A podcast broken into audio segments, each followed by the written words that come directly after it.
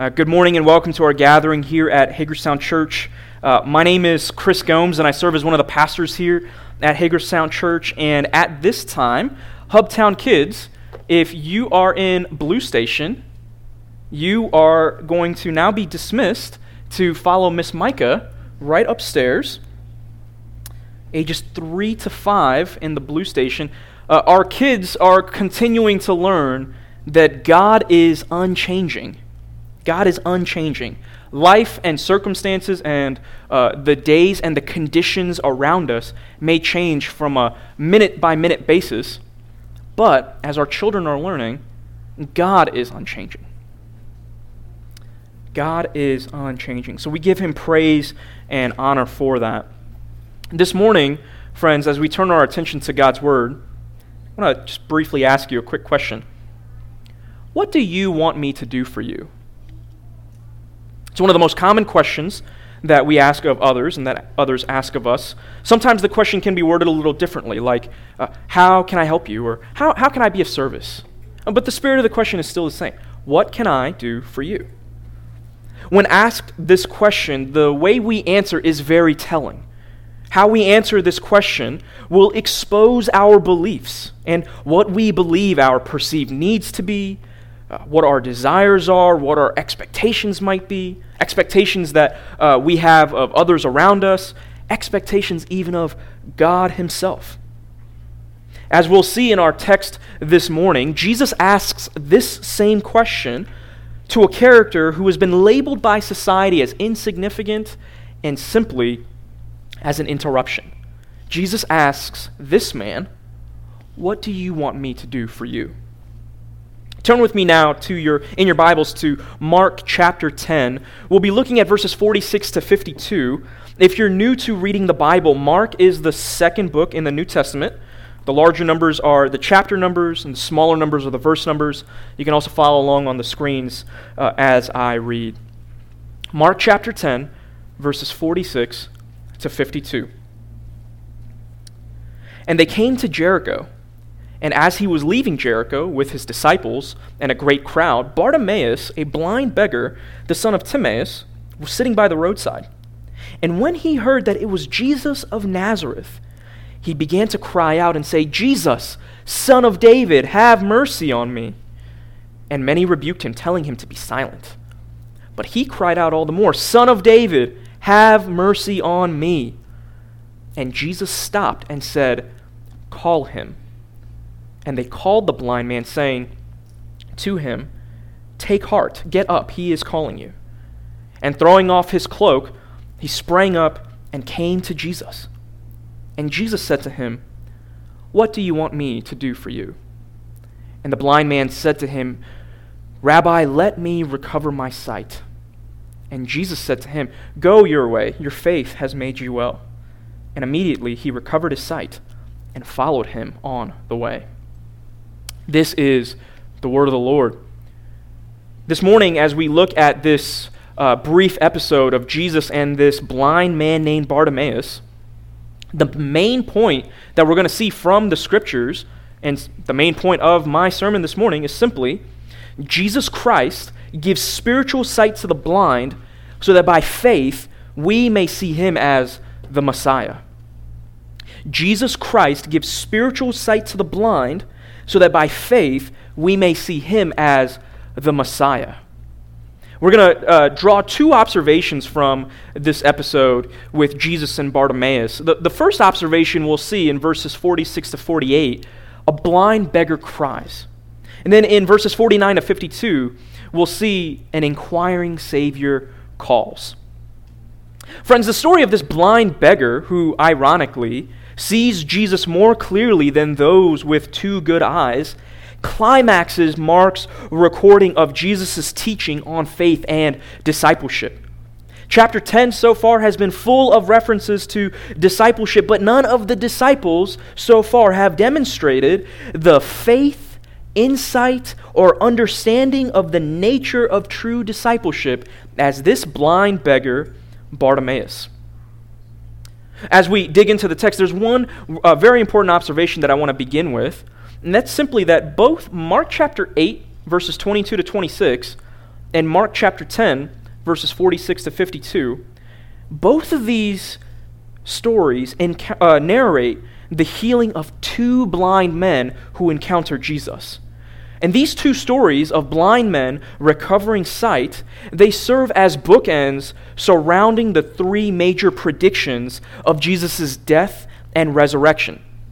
So, for all of you who want to better study your Bible, here's a quick Bible study tip. If you notice patterns of repetition as you're reading and studying the Bible, pay really close attention because the author is probably trying to get your attention. Jesus, in between these two healings, predicts his death and resurrection three times. First in Mark chapter 8, verse 31. Then he does it again a second time in Mark chapter 9, verses 30 to 32. And then a third time in Mark chapter 10, verses 32 to 34. From his first healing to his final healing recorded for us in Mark's gospel, Jesus teaches his disciples what the true nature of discipleship looks like. And these healings specifically serve as object lessons for that purpose. Object lessons that Jesus uses to heal their spiritual blindness as well. So, our first observation that we'll turn our attention to a blind beggar cries in verses 46 to 48. So, Mark chapter 10, verse 46, this is going to set the scene for us. Jesus and the disciples, they came to Jericho on the final leg of their journey to Jerusalem. So, two cities named here. Uh, but why Jerusalem? Why this journey to Jerusalem? If you remember back in Mark chapter 8, verse 33, Jesus very plainly explained to the disciples for the third time, saying in verse 33 See, we are going up to Jerusalem, and the Son of Man will be delivered over to the chief priests and the scribes, and they will condemn him to death and deliver him over to the Gentiles. And they will mock him and spit on him and flog him and kill him. And after three days, he will rise. It's a very plain explanation. No parables here, uh, nothing poetic. It's not very difficult to decipher or to interpret. The world will be changed forever because of what will happen in Jerusalem when Jesus will be betrayed and handed over into the hands of sinful men. But the disciples still don't understand. Uh, we saw in last week's passage that what appeared to be on the minds of the, the disciples were power and glory, not suffering and service. But before getting to Jerusalem, they arrived in Jericho. And it's important to note, uh, just a brief tidbit here, this is not the same Old Testament Jericho that many of us might be familiar with. The Jericho we see in the Old Testament was the city was the first city that the Israelites attacked as they were entering the promised land. Remember in Joshua or in Joshua chapter 6, after Joshua and the Israelites marched around the city of Jericho, after they gave that great shout, the massive wall defending the city fell flat. Right? That's the Jericho of the Old Testament. The Jericho that we find ourselves in this morning, this is a different Jericho. It's at about 20 miles north of Jerusalem in the desert. This is a Jericho where uh, you would find rich, large oases with massive palm trees growing in the region, providing shade in the desert. Right? This Jericho was a place of refreshment for weary pilgrims who were heading north to Jerusalem for rest and refreshment. So, Jerusalem is where Jesus and his disciples were headed. And while stopping in Jericho is a uh, very normal and ordinary thing to do to obtain some rest and refreshment, the reason for Jesus' journey to Jerusalem was anything but ordinary and typical. So they come to Jericho, and as they leave, Jesus is leaving Jericho with his disciples. We're told that they were not alone. A great crowd was with them. Mark's gospel records how Jesus' teaching ministry and his working of miracles led to massive crowds gathering wherever Jesus was to be found. Now, notice in this encounter that apart from Jesus, the only other figure who here is named is Bartimaeus, a blind beggar, the son of Timaeus, who was sitting by the roadside. So, no other recipient of Jesus' healing in Mark's gospel is named except for this one man, Bartimaeus. And we might not find a very long biography recorded about him, uh, either in history or in our text this morning, but here we see some really important details if you pay close attention. This is a man uh, whom we see crying out to Christ. And we're going to find some important details about both who he is and the situation that he is in. So, first, Bartimaeus is both blind and a beggar. Second, his name literally means son of Timaeus. Bar Timaeus, son of Timaeus. Yeah, you might think of when Jesus is speaking to Peter, uh, where he says, uh, Simon, son of Jonah, Simon Bar Jonah. Simon was the son of Jonah. Bar Timaeus, son of Timaeus. Our final detail about him is he is sitting by the roadside. His blindness, it would appear, made it impossible for him to be able to work and earn a living.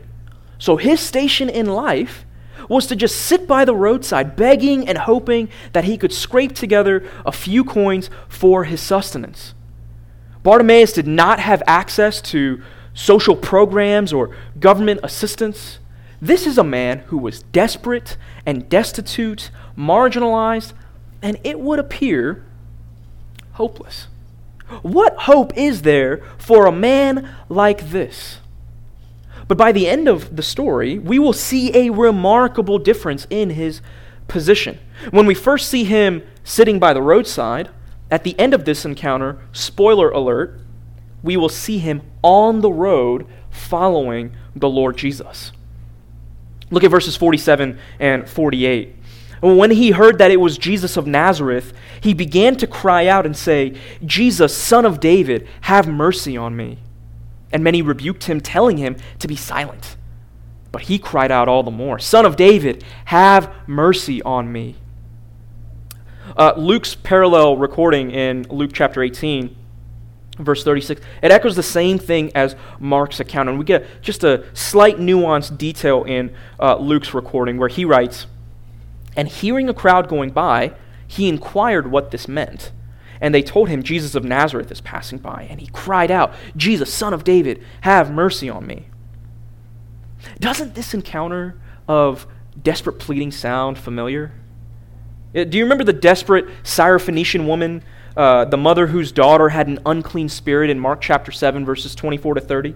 She begged and pleaded with him to show mercy on her daughter, to cast out the unclean spirit that had plagued her. That woman, that desperate mother, demonstrated a persistent faith. And just like this unclean outsider that we saw in Mark 7, this blind beggar, Bartimaeus, he pushed past all the barriers and obstacles that were before him so that, in a sense, he could see Jesus. Bartimaeus, he might have been blind, but he wasn't deaf. He heard that Jesus was the one who was passing by, not just some ordinary rabbi. Plenty of ordinary rabbis have passed by him before, but none of them were ever the son of David. None of those rabbis were ever the subjects of his desperate attention and pleading like Jesus, son of David. With details like this that Mark records, it would appear that Mark is clearly trying to help his Gentile readers, which would be all of us, to better understand that Jesus is the long awaited for promised Messiah. He is no ordinary rabbi. So not only do we see that Jesus is the son of David, the Lord here is also referred to as Jesus of Nazareth. And he's only referred to as Jesus of Nazareth in Mark's gospel twice. And it would happen that both times involve Jesus' first miracle in chapter 1, verse 24, and his final miracle here in chapter 10, verse 47. Both of these instances in which Jesus is identified as Jesus of Nazareth they're both involving instances of healing. So, why even bother with this detail? Because when Bartimaeus heard that it was Jesus of Nazareth, he knew this was no ordinary rabbi from, from some insignificant little town. He has heard who Jesus is. He has heard of Jesus. He appears to have some sort of knowledge and understanding of the power that Jesus possesses. Bartimaeus seemed to understand that Jesus was not simply just another passerby. This Jesus was God's powerfully anointed one. Bartimaeus' spectacular response when he understands and hears that it is Jesus of Nazareth who is passing by, his response begs the question who is Jesus? If you have been a Christian for any length of time, have you ever paused to consider who Jesus is? How do you answer the question that is the most important question anyone can ever possibly ask Who is Jesus? What makes this Jewish carpenter from 2,000 years ago, even today, so inescapable? Consider reflecting on this question of who Jesus is over lunch today, maybe with your spouse or your friend. Consider also picking up Greg Gilbert's small but mighty book, simply titled Who is Jesus? This is my only copy, so if you want to read this, I cannot give this to you but I will gladly buy you a copy. And if, and if no one is willing to read this with you, you can come see me. I promise to read this with you to help you answer the question who is Jesus? How do you answer this question?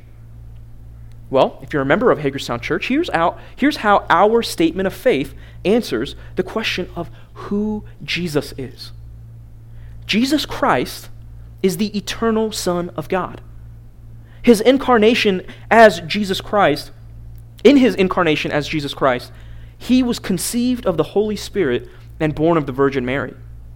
Jesus perfectly revealed and did the will of God, taking upon himself human nature with its demands and necessities, and identifying himself completely with mankind, yet without sin. He honored the divine law by his personal obedience, and in his substitutionary death on the cross, he made provision for the redemption of men from sin. He was raised from the dead with a glorified body and appeared to his disciples as the person who was with them before his crucifixion. He ascended into heaven and is now exalted at the right hand of God, where he is the one mediator, fully God, fully man, in whose person is effected the reconciliation between God and man. He will return in power and glory to judge the world and to consummate his redemptive mission. And he now dwells in all believers as the living and ever present Lord. This is Jesus of Nazareth. If you're trying to find a helpful way to uh, answer this question to your friends or family members who uh, might not know who Jesus is, or maybe they claim to know who Jesus is, maybe they claim to be followers of Jesus, Maybe, maybe you can simply ask them the question Friend, who do you believe Jesus to be? And after some disciplined memorization, maybe you can memorize this brief article from our statement of faith and answer the question for them. This is Jesus of Nazareth. And when he heard that it was this Jesus of Nazareth, this is the man that is Jesus of Nazareth, this blind beggar began to cry out and say, Jesus, son of David, have mercy on me.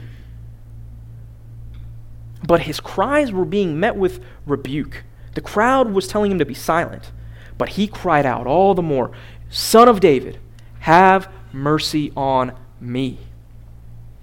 Being blind, Bartimaeus obviously could not see where Jesus was located in the crowd. He couldn't pinpoint him in his specific location there. He can't even see how vast this crowd is. So, how can a blind man get the attention of the only man who can save him passing by? He shouted, Jesus, son of David, have mercy on me.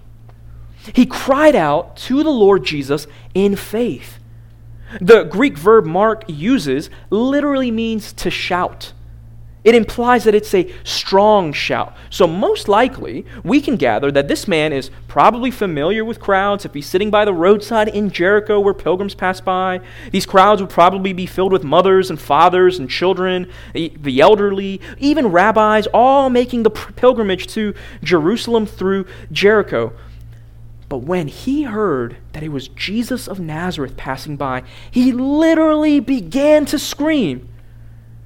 He is not speaking here with a dignified voice or with the whispered hush. The same word is used in Mark chapter 5 to speak of demon possessed, insane people.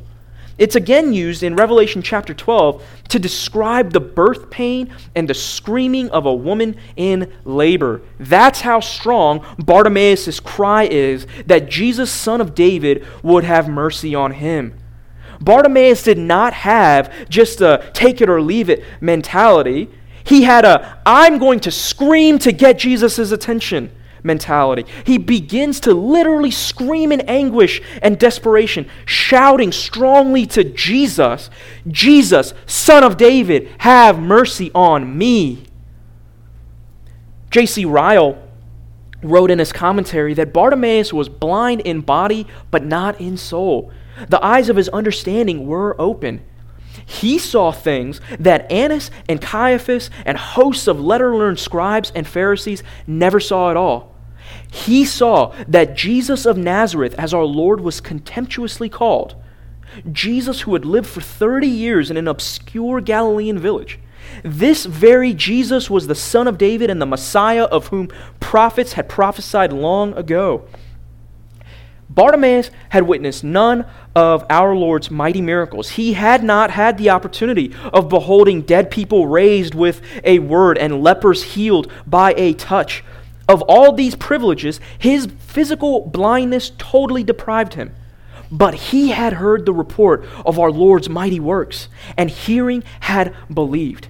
He was satisfied from mere hearsay that he of whom such wonderful things were reported must be the promised Savior and must be able to heal him. And so when our Lord drew near, drew near, he cried, Jesus, son of David, have mercy on me. What Bartimaeus lacked in eyesight, friends, he made up for with insight. Bartimaeus demonstrated model discipleship in an even greater capacity than the disciples who had clear sight to witness Jesus' many miracles and his power. When the Lord drew near, Bartimaeus cried out for mercy. He did not cry out for power or privilege or position. He paints, as a blind beggar, a clearer picture of what following Jesus looks like than even the disciples do at this point. He was not considered with what kind of a position he could secure for himself. Bartimaeus just wanted to draw near to the Lord and simply be heard. He didn't look to demand for what he was seeking, he simply submitted to Jesus as Lord. Bartimaeus has heard of the mighty things the Lord has done, and he believes that Jesus is the messianic son of David. Uh, Bartimaeus is the kind of example that Paul uh, of what Paul says in Romans chapter 10 verse 11.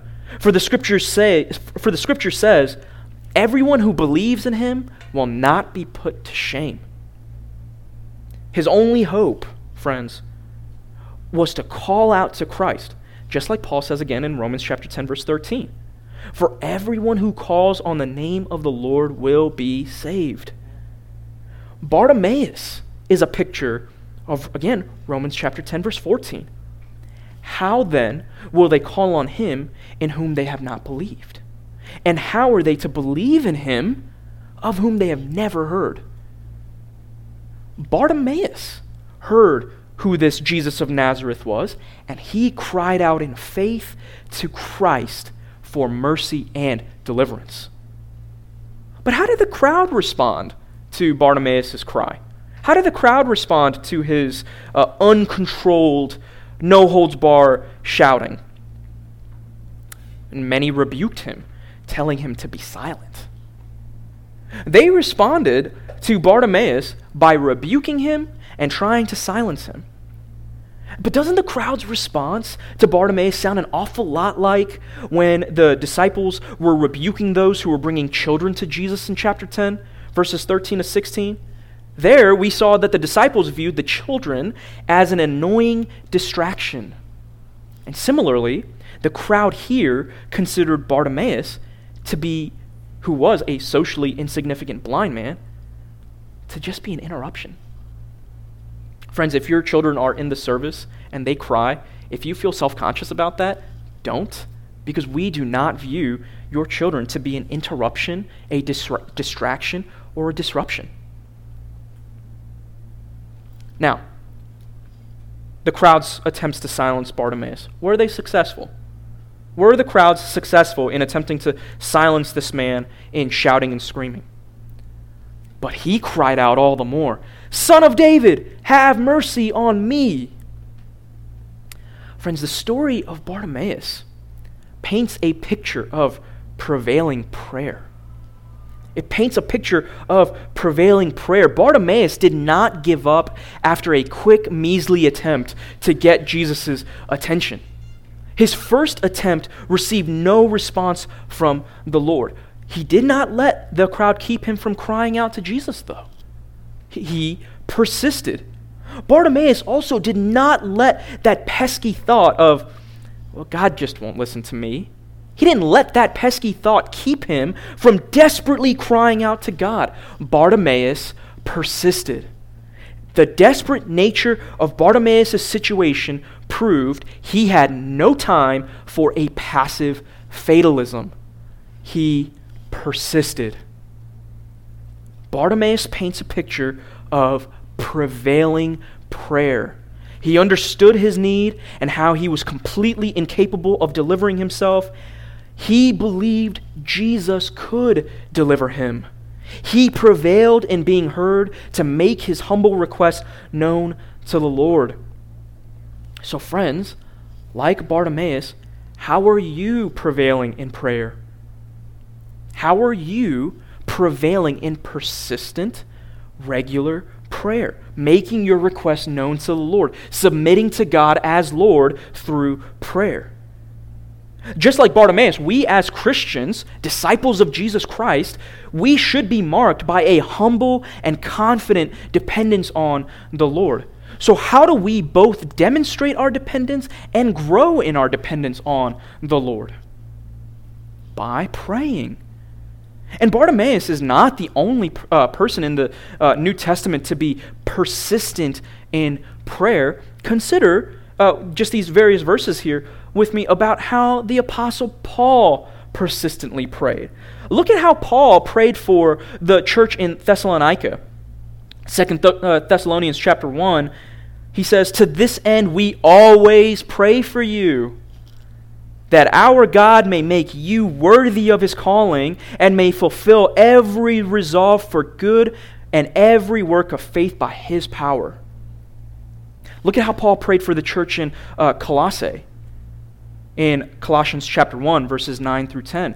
We have not ceased to pray for you asking that you may be filled with the knowledge of his will in all spiritual wisdom and understanding, so as to walk in a manner worthy of the Lord, fully pleasing to him, bearing fruit in every good work, and increasing in the knowledge of God. Look at how Paul prays for the church in Ephesus. In Ephesians chapter 1, verses 16 and 17. I do not cease to give thanks for you remembering you in my prayers, that the God of our Lord Jesus Christ, the Father of glory, may give you the spirit of wisdom and of revelation in the knowledge of Him. If you uh, pay close attention to the pastoral prayers before the sermon, one thing that you'll notice that we pray for are local sister churches? And uh, hopefully, you'll have noticed that the pastoral prayers before we uh, preach the sermon, they are modeled by Paul's prayers for the churches. That's our hope, anyway.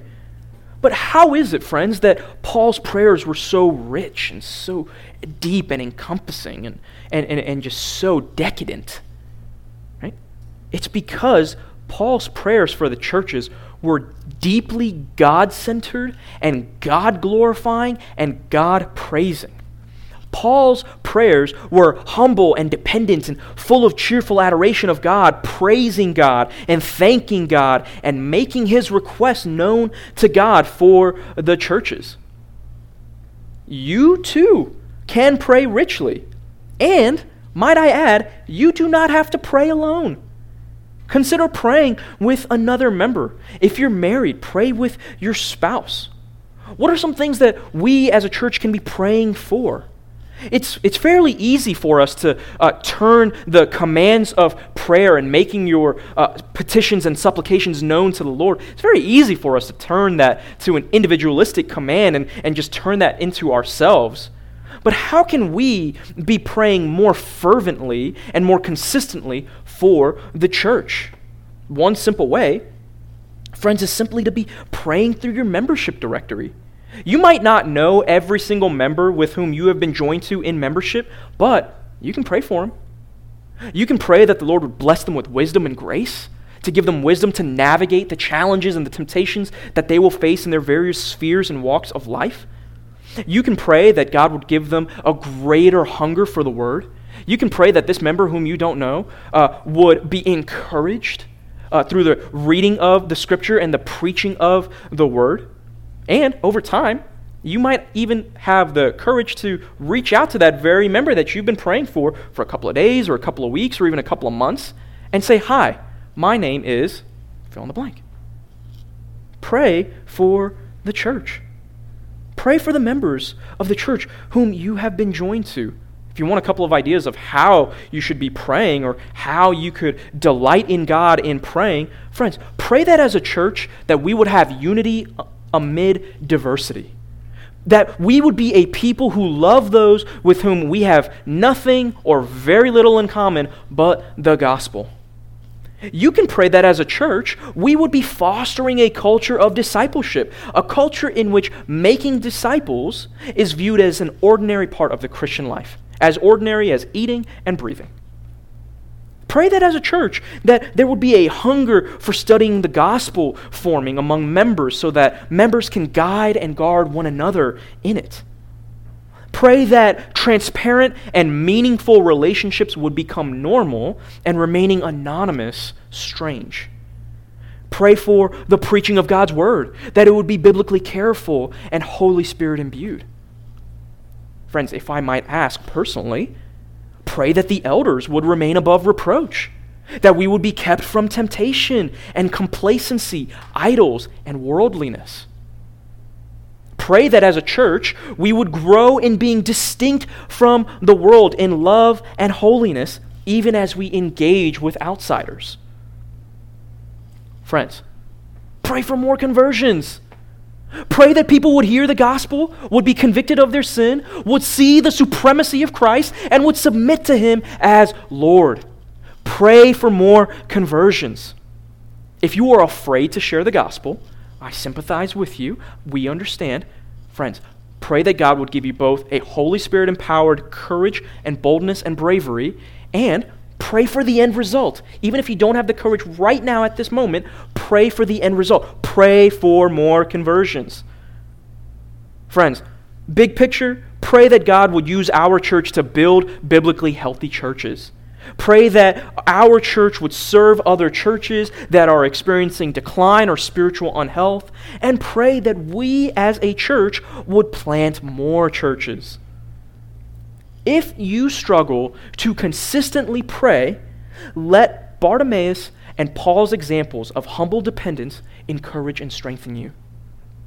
Your prayers don't need to be super complex. They don't even need to be filled with really heavy jargon. Your prayers don't even have to sound like your favorite podcast preacher or your favorite Puritan. Rather, pray in a spirit of humble dependence. And there's probably a variety of different tools and prayer acronyms that you can use, uh, different apps on your phone or whatever else. But, friends, however you're praying, pray to the Lord of the Scriptures in humble dependence. Like Bartimaeus, cry out to the Lord in a desperate, humble, and dependent faith in Him. He has proven himself time and time again to be dependable and one who keeps his promise. And if you want to better find out how God has kept his promises in both the Old Testament and how he demonstrates his promise keeping in the New Testament, then come here at 9:15 during our equipping hour. Shameless plug for our biblical theology class. Now, pray to the Lord in desperate, humble, and dependent faith.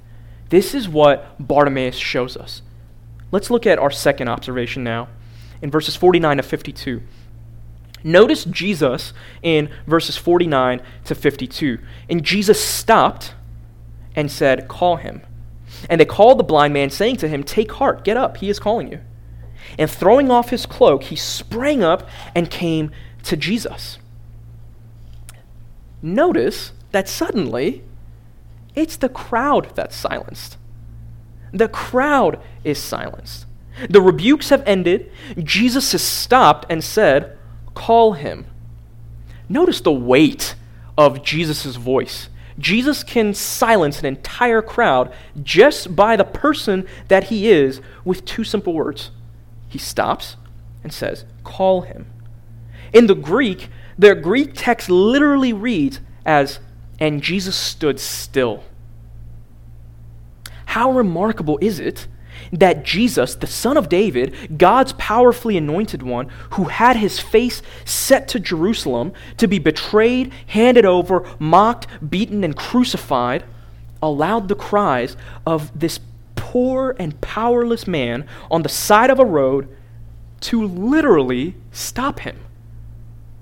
Jesus stood still and cried for Bartimaeus. The Greek paints a clearer picture of the tension in this moment. What will Jesus do when he stops? Will he look at the man and continue walking?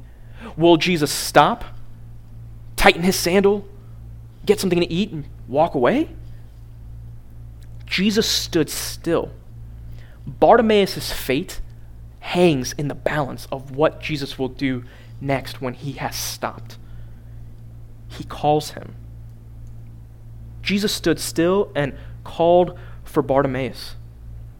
Friends, Bartimaeus has not earned a hearing with the Lord by his own merits, by the quality of his voice, the tone of his prayer, the, the, the biblically saturatedness of his crying out to the Lord. He has not earned a hearing with the Lord by his own strength and his own merits. Jesus, in his mercy, stopped and called him. Where else do we see this similar echo of the richness of God's mercy? Highlight Ephesians chapter 2, verses 4 to 5.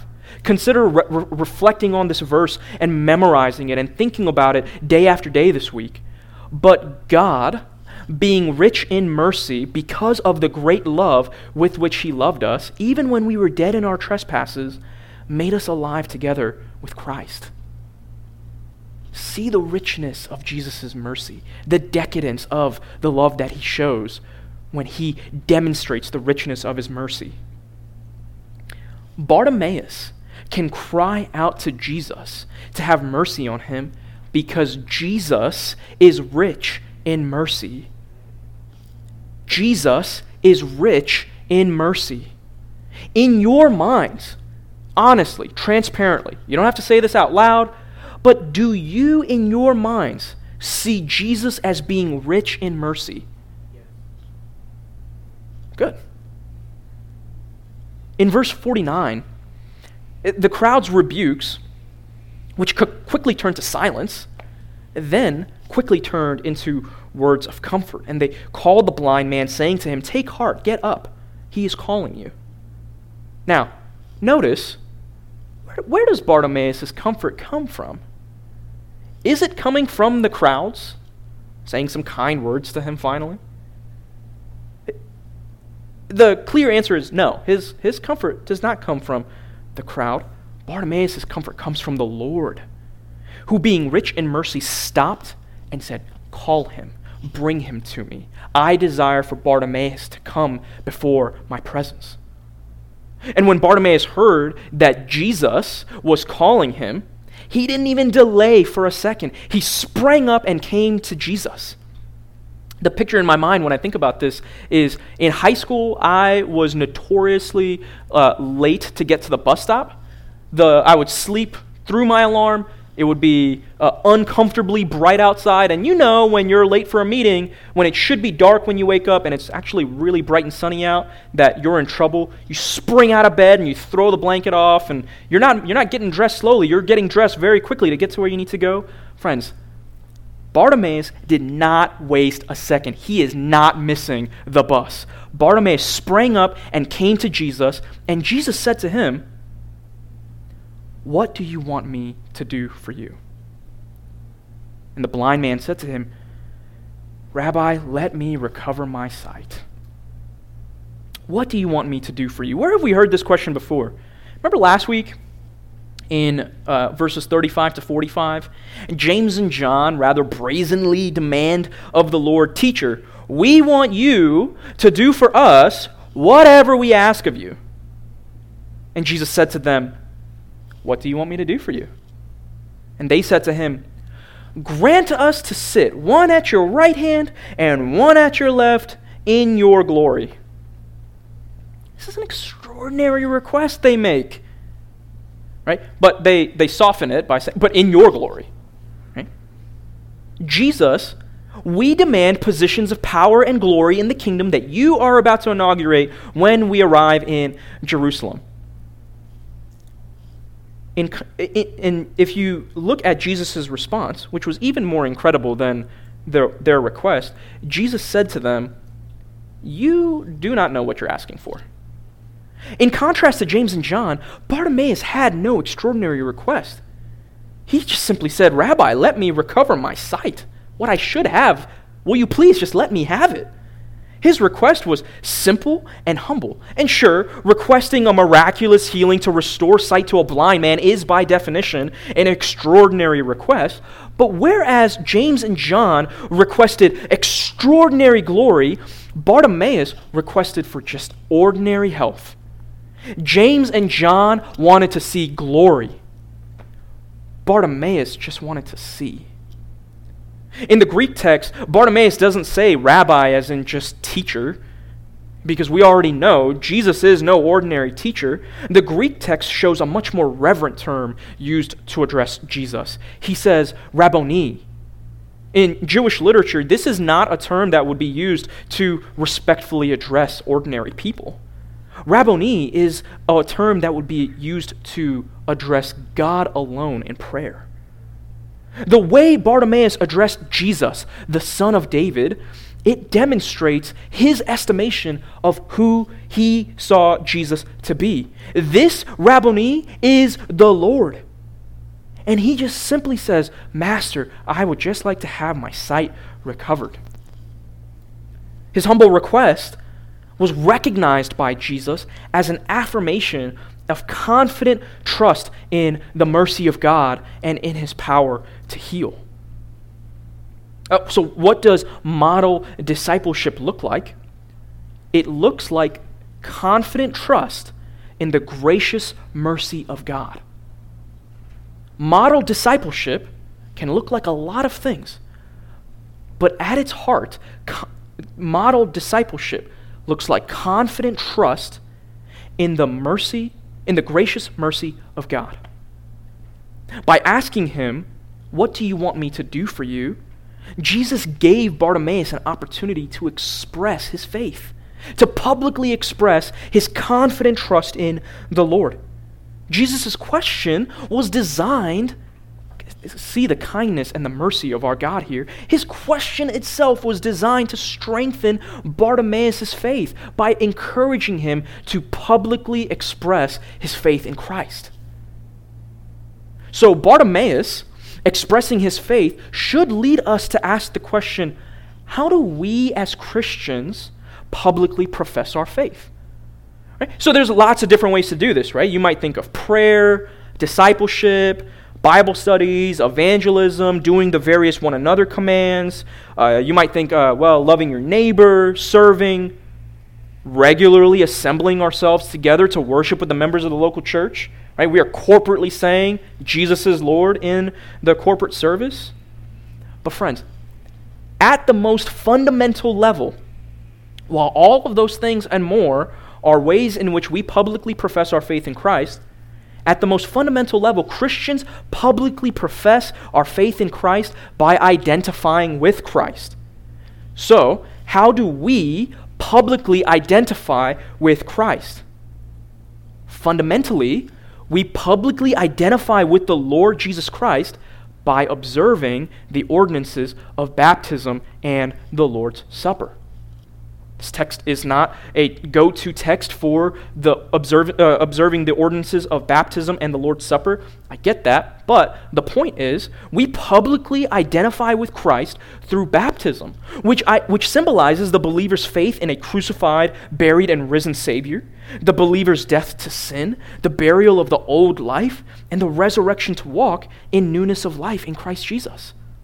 And by participating in the Lord's Supper, as we will together as a church this morning, we do so in remembrance of Christ.